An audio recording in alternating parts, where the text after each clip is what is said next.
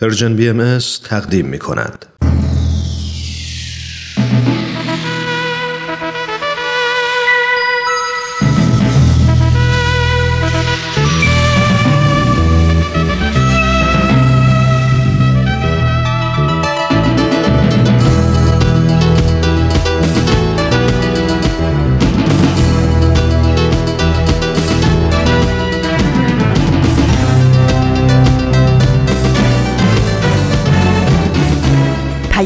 دوست. برنامه ای برای تفاهم و پیوند دلها.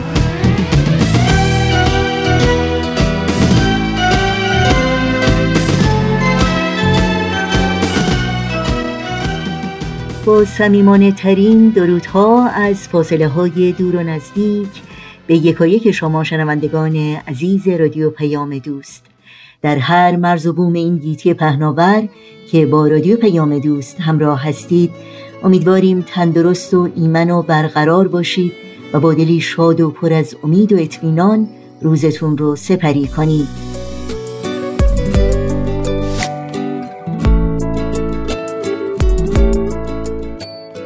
نوشین هستم و همراه با همکارانم برنامه های امروز رادیو پیام دوست رو تقدیم شما می کنیم چهارشنبه هفتم خرداد ماه از بهار 1399 خورشیدی برابر با 27 ماه می 2020 میلادی رو درگاه شمار ورق می‌زنیم. برنامه سوپ جوجه برای روح و برنامه خبرنگار بخش های این پیام دوست خواهند بود که امیدواریم همراه باشید و از شنیدن اونها لذت ببرید. منتظر پیام های شما هم هستیم. با تلفن، ایمیل و همینطور از طریق شبکه های اجتماعی و همچنین صفحه تارنمای سرویس رسانه فارسی باهایی www.persianbahaimedia.org با ما در تماس باشید و نظرها، پیشنهادها، پرسشها و انتقادهای خودتون رو در میون بگذارید. ضمنا اطلاع داشته باشید که به تازگی واتساپ هم به راه های تماس با ما اضافه شده و شما می‌تونید با شماره 001 240 560 2414 با رسانه فارسی باهایی در واتساپ تماس بگیرید.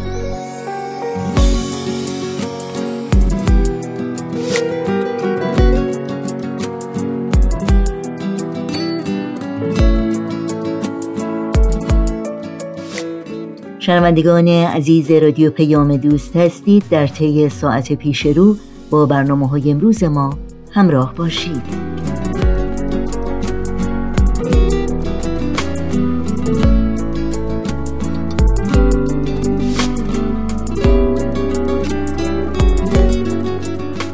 در اولین بخش پیام دوست امروز برنامه سوپ جوجه برای روح رو تقدیم شما شنوندگان عزیز می کنیم.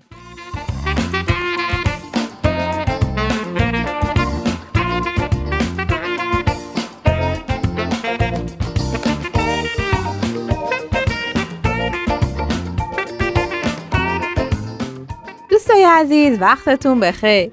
امیدوارم هر جا که هستید شاد و سلامت باشید.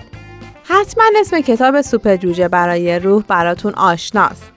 امروز داستان زیبایی از این کتاب به ترجمه علی اکبر راستگار محمودزاده براتون آماده کردیم.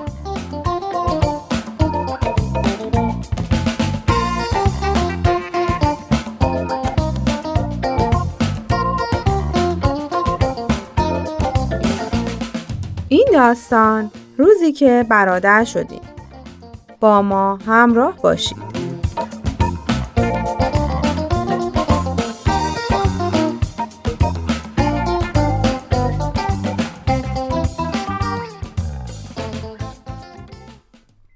ده سالم بود که پدرم رو از دست دادم. مادرم برای تقویت بنیه و پرورش اخلاق مردونه منو به مدرسه میلتون هرشی تو ایالت پنسیلوانیا فرستاد. همینطور که ماشین داشت کم کم به مدرسه نزدیک می‌شد، استرسم بیشتر می‌شد. چند بار به خودم گفتم شجاع باش پسر حالا که پدرت مرده حداقل سعی کن همونی بشی که ازت انتظار دارن من واقعا تصور درستی از اینکه چطور میشه یه مرد بود و نداشتم فقط می‌دونستم که مرد باید خیشتندار و صبور باشه به محض رسیدن به مدرسه من و مادرم و برای دیدن محل زندگیمون که تو محوطه یه مزرعه بود راهنمایی کردن. 16 تا پسر اونجا زندگی می‌کردن و ناپدری و نامادریمونم تو یه آپارتمان تو همون ساختمون زندگی می‌کردن. وقتی که رفتم اتاقم رو ببینم مادرم با هم نیومد. بعد که به اتاق نشیمن برگشتم دیدم که مادرم نیست. بعدا متوجه شدم مشاور مدرسه مادرم رو وادار کرده که بدون خداحافظی بره تا یه موقع صحنه غمانگیزی پیش نیاد. وقتی که بچه ها از مدرسه تعطیل شدن اومدن دیدن من. چه دیدنی. همه شروع کردن به مسخره کردن من. بعد از خوردن شام یه کتاب برداشتم و مشغول مطالعه شدم که هم جیم رشته افکارم رو پاره کرد. اگه نمی‌خوای مسخره این اون بشی بهتره یه چیزایی رو بدونی. یکی از اینا شاید یه روز ازت بخواد. یه سطح پر از بخار یا یه آچار چپگرد براش بیاری. هر از گاهی هم مسواکت گم میشه. راستی بهتره همیشه هوای عینکتو داشته باشی. از هشداری که دادی ممنونم. در ضمن اگه نمی‌خوای مثل ضعیفا باد رفتار کنن احتمالا همین روزا مجبور شی با یکی از اونا دست به یقه شی. ببینم پدرت مرده نه؟ بله. اینجا کسی علاقه به شنیدن اینجور حرفا نداره. متاسفانه پیشبینی جیم درست از آب در اومد. یه روز که دو نفر از بچه ها عینکم و مثل توپ دست به دست می‌کردن مجبور شدم با یکیشون سرشاخ بشم.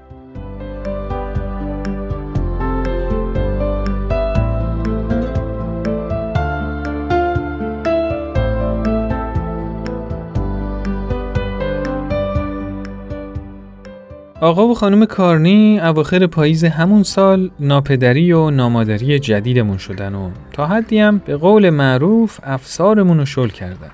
چیزی از این افسار گسیختگی نگذشته بود که حتی بعضیا خیلی بیادبانه با اونا صحبت می‌کردن.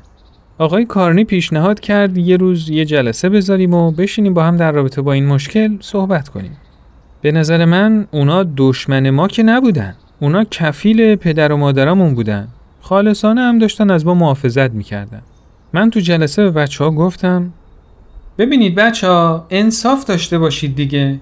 با همه این حرفا آقا و خانم کارنی بیش از حد خوبن. بعضی از شما دیگه واقعا شورش رو در آوردید از خوبی اونا دارین سوء استفاده می‌کنید تو یه چشم هم زدن همه با هم بد شدن. آقا و خانم کارنی هم چون حدس می زدن ممکنه برام اتفاقی بیفته برای نجات من از دست بچه ها عصر همون روز منو بردن استراحتگاه آخر هفتهشون. وقتی که برگشتم مدرسه جیمی به هم اختار داد. همه بچه ها فکر می‌کنن تو با دمجون دورقابچین آقا و خانم کارنی شدی. اونا بد جوری از دست عصبانی. بد وضعی بود. چند ماه وقت گذاشته بودم تا نظر بچه ها رو جلب کنم. در عرض یه دقیقه وجه از دست دادم.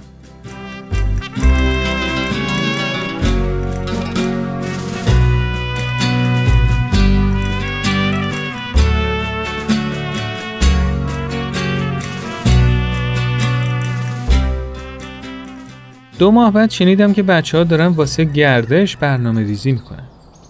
بچه ها به نظرم بریم مرداب.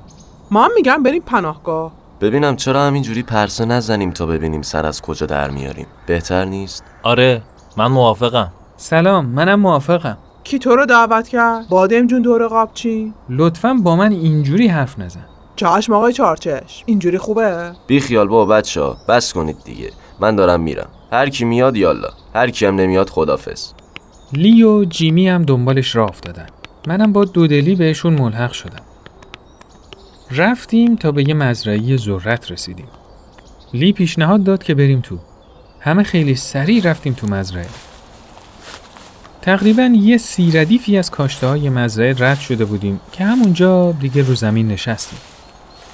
بعد از چند لحظه پرسیدم ببینم پناهگاهتون همینجاست؟ یه چی تو همین مایه ها بعد از چند لحظه فهمیدم که یه چیز به خصوصی تو این مزرعه هست که یه تحولی تو رفتار بچه ها ایجاد می‌کنه. اینجا انگار یه چیزی بود که عوامل بروز احساسات تند و خشونت های ظاهری بچه های سرسخت و سرکوب می‌کرد. بعد از چند لحظه بروس اولین کسی بود که شروع به صحبت کرد. بابام یه فروشنده بود. یه روز یه کامیون از چراغ قرمز رد شد و زد به ماشین اون. متاسفانه بابام جا در جا مرد. من تو مدرسه بودم. مادرم زنگ زد مدرسه و گفت که برم خونه. حدس می زدم که یه اتفاق بدی افتاده باشه. ولی فکرشم نمی کردم که همچین اتفاقی افتاده باشه. بابای منم سکته کرد. درست و حسابی نشناخته بودمش. آخه چهار سالم بود که مرد. بابام یه نجار بود یه تابستون برام یه واگن باری درست کرد منو چند بار سیرک برد بعدش سرطان استخون گرفت هیکل درشتی داشت اما وقتی مرد مثل ترکه شده بود اشک تو چشمای هممون جمع شده بود و به اعماق مزرعه خیره شده بودیم. تو چهره بچه ها چیزی بود که قبلا ندیده بودم. یه مدت طولانی هیچکی حرف نزد.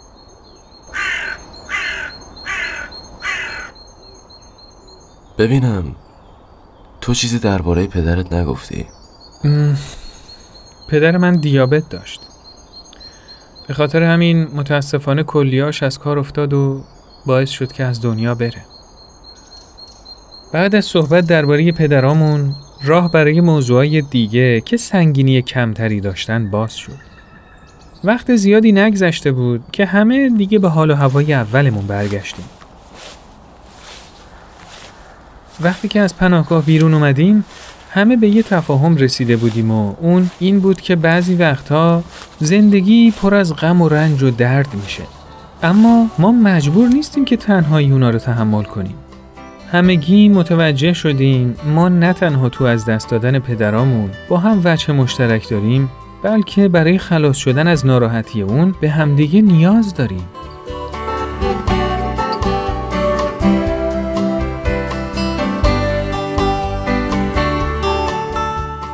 سر راهمون به خونه کنار یه نهر آب وایسادیم و آب خوردیم. جیم کلاه بیسبالش رو برداشت و یه آبی به سر و صورتش زد. بعدش به جای اینکه کلاه و سر خودش بذاره اونو سر من گذاشت. همه با هم جمع شدیم و از رو نهر پریدیم. تو راه برگشت به خونه بودیم که احساس کردم همه داریم مثل برادر راه میریم.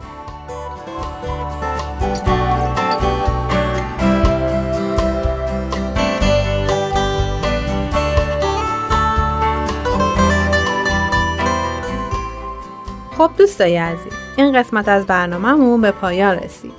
برنامه ای که شنیدید کاری بود از Persian BMS. از شما خیلی ممنونیم که تا اینجا ما رو همراهی کردیم تا برنامه بعد خدا یار و نگهدارتون.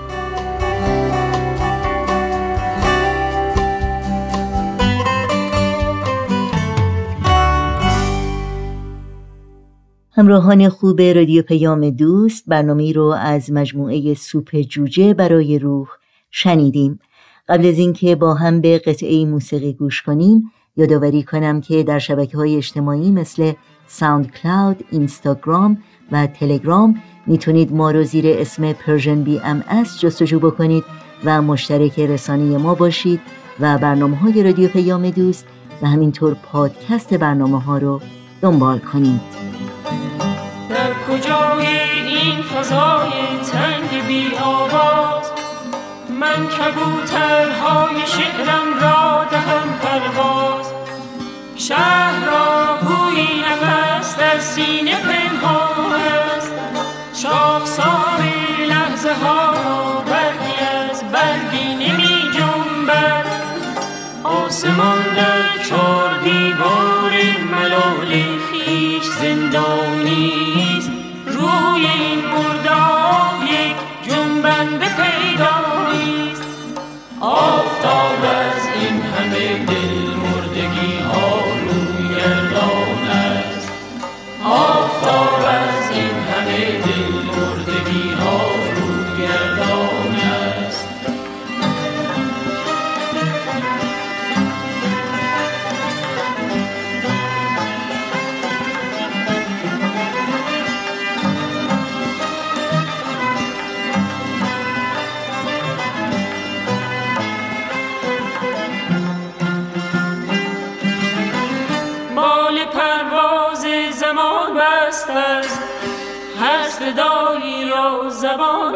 است.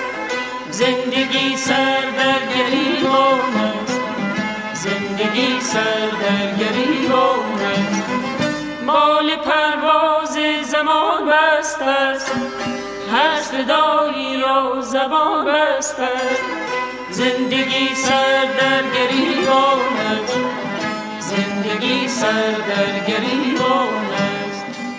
آفتاب از این همه دل ها رو گردان آفتاب این همه دل مردگی ها رو گردان است.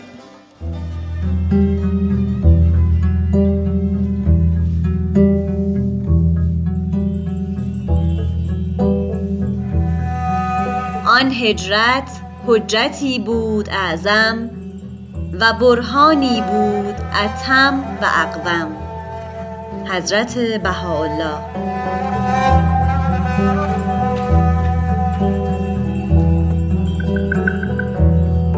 هجرت به زودی از رادیو پیام دوست.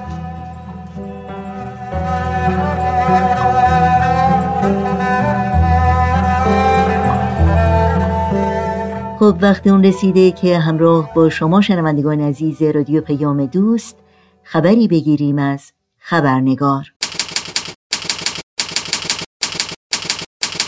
خبرنگار.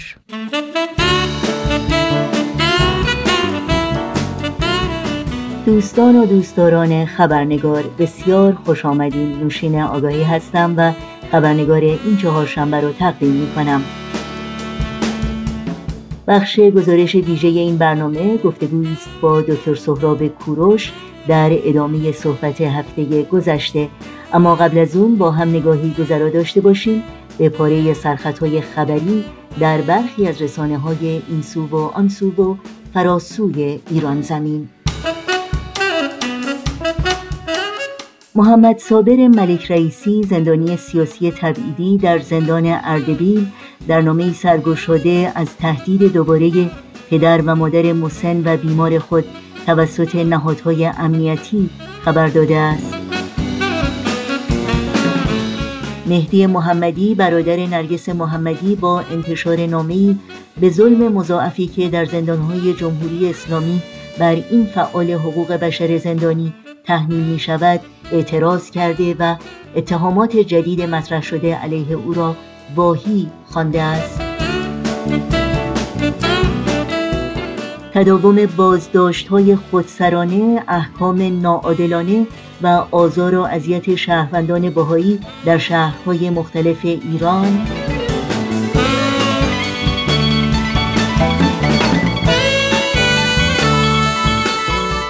و محکومیت چهار فعال کرد و بازداشت ده شهروند فعال اهل سنت از جمله سرخطهای خبری برخی از رسانه ها در روزهای اخیر بودند.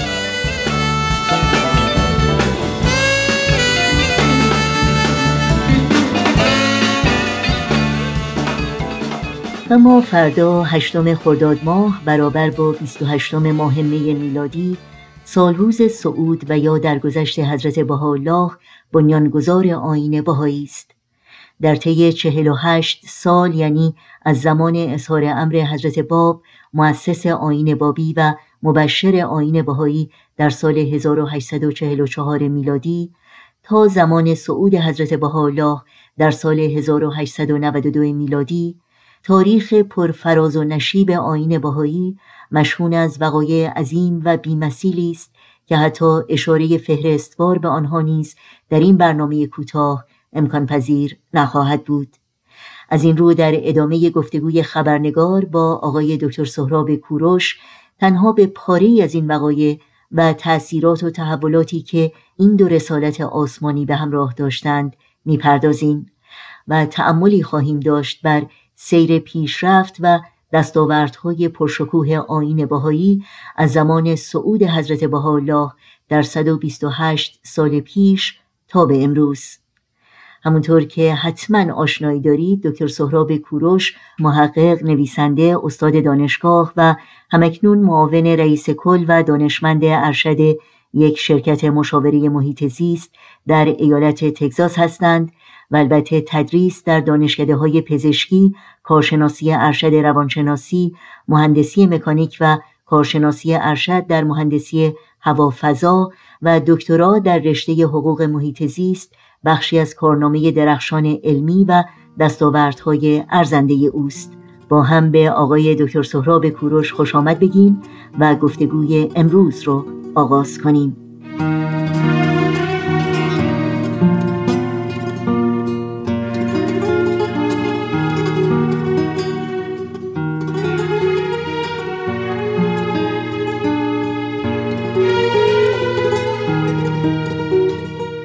دکتر سهراب کوروش بسیار خوش آمدین. خوشحالم که این فرصت دوباره رو داریم تا در خبرنگار امروز هم با شما به گفتگو بنشینیم. خیلی از دعوت شما برای شرکت مجدد در این برنامه متشکرم و درود و سپاس خود رو به شنوندگان عزیزی که این بار هم به ما در این برنامه پیوستند تقدیم می دارم.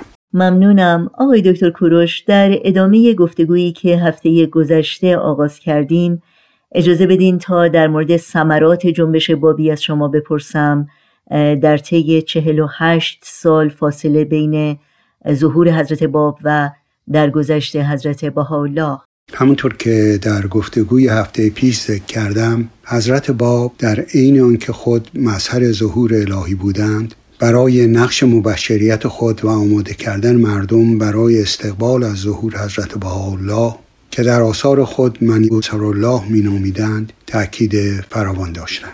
و پس از ظهور حضرت بهاءالله اکثریت غریب به اتفاق پیروان اون حضرت به امر حضرت بهاءالله پیوستند. به این علت دو ظهور متوالی و همبسته حضرت باب و حضرت بهاءالله در حقیقت یک ظهور تلقی میشه. و عصر رسولی دیانت بهایی با ظهور حضرت باب آغاز و با ظهور حضرت بهاءالله ادامه پیدا می‌کنه. حالا برگردیم به سال شما. دیدیم که میرزا تقیخان امیر کبیر برای تحکیم حکومت متزلزل ناصرالدین شاه با روحانیون و مراجع شرعی به منظور نابودی و ازمهلال نهزت بابی متحد شده بود و با زندانی کردن و شهادت معجزآمیز حضرت باب و کشتن بیرحمانه هزاران هزار بابی این تصور رو در جامعه ایران ایجاد کرده بود که در این منظور موفق شده. لحاظا تا زمانی که حضرت بهاءالله پس از حبس سیاهچال تهران به عراق تبعید شدند و عملا در طی ده سال اقامت در بغداد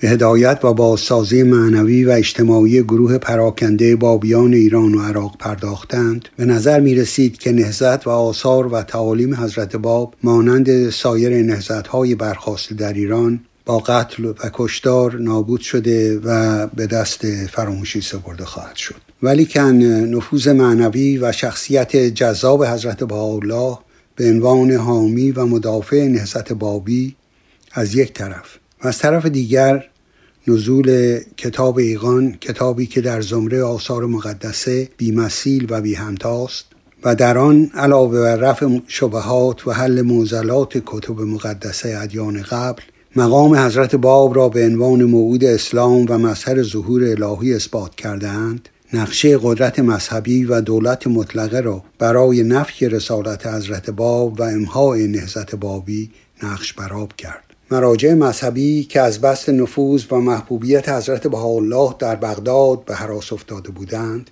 و اقدامات و توطئه‌هایشان برای کشتن حضرت بهاءالله به ثمر نرسیده بود. دولت ایران را وادار کردند که با درخواست از دولت عثمانی آن حضرت را از بغداد به نقاط دور از ایران تبعید کنند. و آن حضرت پس از تبعید به اسلامبول و ادرنه بالاخره به زندان قلعه عکا که در نزدیکی کوه کرمل در عرض اقدس در اسرائیل کنونی واقع شده تبعید شدند. به این ترتیب بسیاری از مواعید و بشارات کتب مقدسه برای حضور حضرت بهاءالله در ارز اقدس به دست دشمنان آن حضرت تحقق پذیرفت. سالیان بعد حضرت بهاءالله محلی در کوه کرمل را برای ساختن آرامگاهی برای حضرت باب انتخاب فرمودند و حضرت عبدالبها ساختن آرامگاه را آغاز کردند و تابوت حاوی جسد متحر حضرت باب را به آن محل منتقل کردند. این بنا در سال 1952 تحت نظارت حضرت شوقی ربانی ولی امر بهایی تکمیل شد و هم اکنون زیارتگاه میلیون ها مردم جهان از ملت ها و سرزمین های مختلف است. رسالت و نهزت حضرت باب که به زعم علما و دولت قاجار در اثر شهادت شخص آن حضرت و کشتار بیرحمانه هزاران هزار پیروان ایشان نابود شده بود با پیشرفت و گسترش دیانت بهایی در سراسر عالم به وسیله مردمانی از ملتها و ادیان مختلف پذیرفته شده و مقام و منزلت حضرت باب به عنوان یکی از دو مظهر ظهور الهی در دور بهایی در جامعه بشری تثبیت شد. ممنونم. به طور کلی رسالت حضرت باب و رسالت حضرت بهاءالله جهان ما رو از لحاظ مادی و معنوی چگونه دگرگون کرد به شما؟ بررسی اثرات دو رسالت حضرت باب و حضرت بهاءالله در جامعه بشری موضوعی بسیار گسترده و از نظر زمانی در حال تداوم و حرکت است. و در اینجا به علت محدودیت وقت به طور فهرستوار بعضی از موارد شاخص و چشمگیر این اثرات رو که در طی 177 سال گذشته در جامعه بشری به ظهور رسیده بررسی و مرور می‌کنیم. حضرت بهاءالله میفرمایند که هرگاه یک مظهر ظهور الهی در عالم ظاهر میشه یک انرژی و نیروی روحانی در جهان آزاد میشه و به حرکت در میاد که موجب پیشرفت تمدن روحانی و جسمانی جامعه بشری میشه. حضرت بهاءالله در یکی از آثار خود این مفهوم رو به روشنی بیان فرمودند. چون این بیان حضرت بهاءالله به زبان عربی است بنده خیلی به اختصار برداشت خودم رو از متن عربی و ترجمه انگلیسی آن که در فقره 74 منتخباتی از آثار حضرت بهاءالله تب شده خدمتتون عرض می‌کنم. حضرت بهاءالله میفرمایند که هر کلمه ای که مظهر الهی بیان می کند دارای چنان قدرت و نفوذی است که در هر ساختار انسانی روح و حیات جدیدی میدمد بعد میفرمایند که همه عوامل و مؤسسات و آثار شگفت انگیزی که در جهان مشاهده می کنید به امر و اراده محکم و بدی او ایجاد شده و آنگاه که خورشید کلمه اسم سانه از افق بیان او به تابش در می آید چنان نیرویی در جهان آزاد و منتشر خواهد شد که در طی قرون و اعثار متوالی همه صنایع و فنونی را که بشر می‌تواند تولید کند به وجود میارد بعد میفرمایند که با القای نیروی روحانی همه خلایق بر حسب ظرفیت و محدودیتشون از نیروی برخوردار می‌شوند که می توانند علوم و صنایع بینظیر و حیرت آوری کشف کرده در طی ایام به امر الهی به منصه ظهور برسانند. همچنین میفرمایند در روزها و سالهایی که در پیش است شما چیزهایی را مشاهده خواهید کرد که هرگز در مورد آن چیزی نشنیده اید تأثیر این دو ظهور و القای انرژی و نیروی روحانی در جهان در زمینه زندگی مادی و علوم و اختراعات بیش از این واضح و مشهود است که احتیاج به اثبات داشته باشد. کافی است که بدانیم که در دهه 1850 میلادی این تصور در آمریکا به وجود آمده بود که آنچه بشر می توانست بسازد و اختراع کند تا آن زمان به وجود آمده بود و دیگر نیازی بر ادامه وجود دائره ثبت اختراعات نبود. با آنکه می‌دانیم که بسیاری از اختراعات و پیشرفت‌های علمی که موجد تغییرات اساسی در زندگی و تمدن مادی بشر بود از نیمه دوم قرن نوزدهم آغاز شد و در طی سالهای پایانی این قرن که مقارن سعود و در گذشت حضرت بهاءالله بود سرعت گرفت و هنوز هم در این قرن و در زمان ما در حرکت و پیشرفت است. اما این تحول و پیشرفت در زمینه تمدن روحانی و حیات معنوی و اجتماعی انسان کمتر از پیشرفت ها در زمینه تمدن مادی نبوده. این تحول و پیشرفت که در دوران ظهور حضرت باب در جهت استیفای حقوق انسانی زنان با کشف حجاب حضرت طاهره و تبیین تصاوی حقوق و آگاهی مؤمنین حضرت باب به اهمیت تعلیم زنان آغاز شد با اعلان برابری انسانها و تبیین اصول و موازین حقوق بشر در الواح حضرت بهاءالله به سلاطین و حکام زمان خود ادامه یافت. تعالیم حضرت بهاءالله برای ساختن جهانی جدید و استقرار یک مدنیت دائم الترقی بر اساس نظم نوین جهانی و تعریف جدیدی از انسان در آثار نزولی حضرت بهاءالله تأثیر عظیمی در پیشرفت اجتماعی انسانی داشته که هنوز در مراحل مقدماتی است و به تدریج همانطور که در بیان آن حضرت آمده در طی سالها و اثار آتیه در جهان بشری به منصه ظهور خواهد رسید. حضرت الله همانطور که در پنج فرمودند آمدند تا جهان جدیدی بسازند تا در آن انسانهای ارزشمندی با صفات ممتاز اخلاقی و معنوی در صلح و برادری زندگانی کنند. و این بیان مبارک شعر حافظ رو به یاد میاره که گفت آدمی در عالم خاکی نمی آید پدید عالمی دیگر بباید ساخت. وانگه آدمی. بله خیلی ممنون. حضرت الله در آثار خودشون مفهوم نوینی از دین رو ارائه میدن. در این مورد اگر ممکنه توضیحاتی رو از شما بشنویم. می‌دانیم که با گذشت زمان و در مسیر تاریخ هر یک از ادیان برای پیروانشون متاسفانه به یک مقدار شعائر و مناسک تبدیل شدند. که پیروی از آن شعائر و اجرای آن مناسک توسط پیروان آن ادیان منتج به حصول مکافات مطلوب اخروی یعنی ورود به بهشت و عدم پیروی و اجرای آنها منجر به مجازات اخروی یا حبوط به جهنم محسوب می شد و به این وسیله دین در دست رهبران مذهبی به ابزار قدرت تبدیل شد تا به وسیله آن با ترویج تعصب و انجماد مذهبی و ترد دگراندیشی و مقاومت در مقابل روشنگری و خردگرایی و ضدیت با علم و پیشرفت اجتماعی نفوذ و کنترل خود را در همه زمینه های زندگی پیروانشان ادامه دهند. تاریخ بشریت بسیاری از جنگ ها و جنایاتی را که به نام دین و مذهب صورت گرفته ضبط کرده و جنایاتی که هنوز هم متاسفانه در جهان به نام دین و مذهب صورت می‌گیرد بسیارند. تعالیم بهایی و آثار حضرت باب و حضرت بهاءالله تحول اساسی در تفکر دینی ایجاد کرده و مفهوم کاملا تازه و متفاوتی از دین ارائه می دهند. در آثار این ظهور مفهوم دینداری رعایت اصول عالیه اخلاقی مدارا با دگراندیشی و آزادی عقیده رهایی از اوهام و خرافات و عبادت خالص برای نزدیکی به حق از روی عشق و محبت نه از بیم دوزخ و امید بهشت و تلاش در کسب علوم مثبت و مفید و خدمت به جامعه و کمک به پیشرفت جامعه انسانی تعریف شده. حضرت بهاءالله برای دین دو هدف اساسی تعیین فرمودند. هدف اول ایجاد تغییر و تبدیل در شخصیت و صفات و رفتار افراد بشر برقراری اتحاد و ایجاد تعالی روحانی و هدف دوم استقرار تمدن دام الترقی برای جامعه بشری است. میفرمایند که دین باید سبب الفت و محبت گردد نه سبب جنگ و جدال. و اگر دین موجب نفاق و جدایی انسانها شود مزر و عدم وجودش بهتر. حضرت الله وحدت اصول اساسی ادیان و وحدت مظاهر مقدسه و استمرار ظهورات الهیه را تعلیم می دهند. میفرمایند که دین باید مطابق علم و عقل باشد.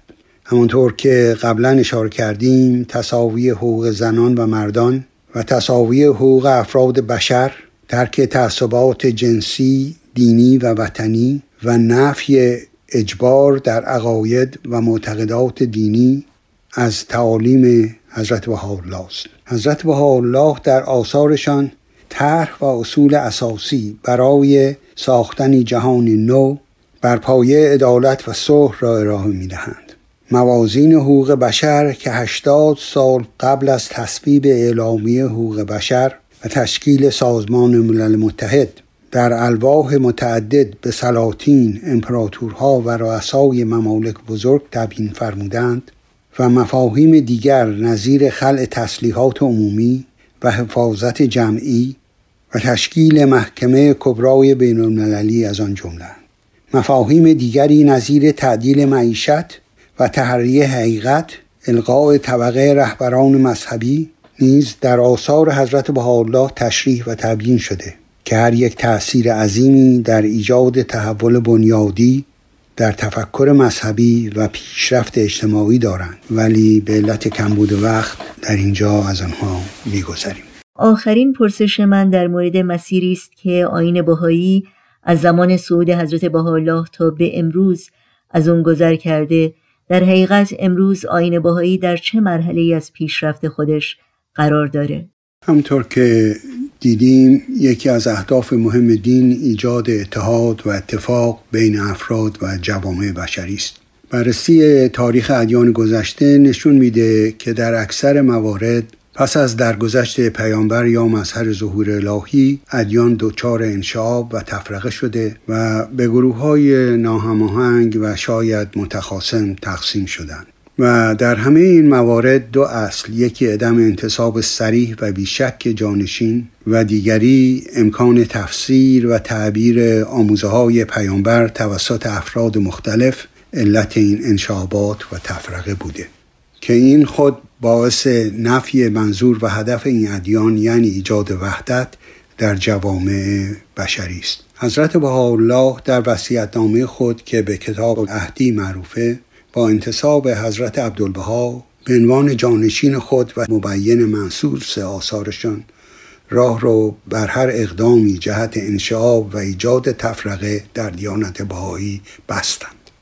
در هنگام صعود و درگذشت حضرت بهاءالله دیانت بهایی علاوه بر ایران در بعضی از کشورهای همسایه ایران نظیر هندوستان و روسیه و مناطق تحت سلطه دولت عثمانی مصر، عراق و سوریه منتشر و مستقر شده بود. در دوران قیادت 29 ساله حضرت عبدالبها با آنکه کشتار و سرکوب و آزار بهاییان توسط قشر روحانی و دولتهای استبدادی قاجار در ایران ادامه داشت آن حضرت مستمرا با ارسال الواح و پیامهای الهام بخش خود نه تنها همبستگی و اتحاد و پویایی جامعه بهای ایران را در مسیر حوادث هولناک حفظ کردند بلکه این جامعه را در مسیر خدمت به تحول و تعالی ایران در زمینه ایجاد مدارس تربیت و تعلیم زنان و بهداشت عمومی هدایت فرمودند. در همین اوقات با گسترش امن و تعالیم بهایی در غرب در کشورهای اروپایی و به خصوص آمریکا این دیانت وارد مرحله اولیه استقلال و بروز ماهیت حقیقی خود به عنوان یک دیانت جهانی شد. سفرهای سه ساله حضرت عبدالبها به اروپا و آمریکا که پس از انقلاب ترکای جوان در عثمانی و آزادیان حضرت از 60 سال زندان صورت گرفت باعث گسترش چشمگیر و استقرار دیانت بهایی در شرق و غرب عالم گردید. می‌دانیم که حضرت بهاءالله تنها وسیله گسترش امن و تعالیم خود را اعتقاد قلبی و وجدانی بدون اجبار تعیین کردند لحاظا حضرت عبدالبها طرح گسترش و اداره جامعه بهایی را در یک سری از الواح که به نام الواح تبلیغی مشهورند بیان کردند. همچنین در الواح وسایای خود حضرت شوقی ربانی را به عنوان ولی امر و مبین منصوص آیات تعیین کردند و نقش و روش تشکیل بیت اعظم را برای اداره امور جامعه جهانی تشریح فرمودند. در گذشت حضرت عبدالبها اصری را که در آثار بهایی اصر رسولی نامیده شده و با به و اظهار امر حضرت باب آغاز شده بود پایان داد. و جامعه بهایی وارد عصر تکوین یعنی دوران رشد و نمو و تکامل تدریجی جامعه و مؤسسات خود شد. در دوران ولایت حضرت شوقی ربانی نیز بهایان ایران از حملات و صدمات علما و رهبران اسلامی و دولتهای وقت در امان نماندند ولیکن تشکیلات و مؤسسات بهایی نظیر محافل محلی و ملی در ایران و همه نقاط جهان استقرار و توسعه پیدا کرد و نقشه های وسیعی برای گسترش دیانت بهایی در اقصا نقاط کره زمین طرح و اجرا شد و مردمانی از همه نجاتها و اقوام و ادیان مختلف به آن گرویدند. بخش قابل توجهی از آثار حضرت بهاءالله و حضرت عبدالبها به زبان انگلیسی و سپس به سایر زبانهای زنده دنیا ترجمه شد بعد از درگذشت حضرت شوقی ربانی جامعه بهایی به صورت جامعه واحد و متحد به گسترش و پیشرفت خود ادامه داد و در سال 1963 با تشکیل بیت اعظم وارد مرحله جدیدی شد. با آنکه در طی چهل سال گذشته جامعه بهایی ایران با کشتار و آزار و تبعیض و محرومیت شدید در همه جنبه های زندگی اجتماعی و اقتصادی روبرو بوده قدرت معنوی و شجاعت پایداری و شایستگی خود را با مقاومت مسالمت آمیز نشان داد و عظمت و خلاقیت ظهور و تعالیم حضرت بهاءالله را برای ایجاد جامعه با ارزشهای معنوی به جهانیان ثابت کرد. در خارج از ایران جامعه بهایی نیز با استقرار و گسترش مدام در همه کشورها و جوامع به عنوان نهضتی پیشرو و سازنده از احترام و تحسین بسیاری از روشنفکران و دانشمندان و مردم فرهیخته جهان برخوردار است. دکتر سهراب کوروش سپاسگزارم از حضورتون در این برنامه از بینش و دانشتون بی نهایت استفاده کردیم و امیدوارم به زودی باز هم شما رو در این برنامه داشته باشیم. بنده هم از شما و شنوندگان عزیزی که برای این گفتگو به ما پیوستند سپاس گذارم دیارم دیارم تو ای خاک مشکارم به جز تو نجویم. توی نازنین دیارم نهال وجودم به خاک دگر نرویم.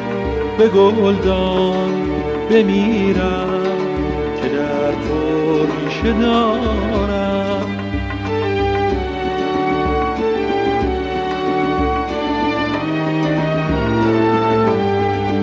هوای دم مسیحا زبوی جمال ابها زمینت بود مقدس ز خون رب اعلا تو ای مشرق هدایت تو ای محشر قیامت.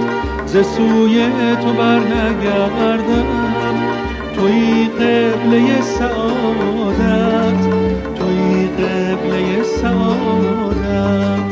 بیارم دیارم تو ای خاک مشتارم به جز نجویم توی نازنین دیارم نهال وجودم.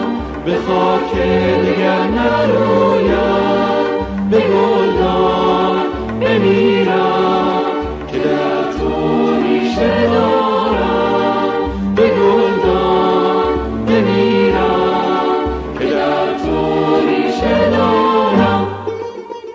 و در این فرصت کوتاهی که تا پایان برنامه های امروز رادیو پیام دوست داریم اطلاعات راه های تماس با ما رو در اختیار شما می‌گذارم.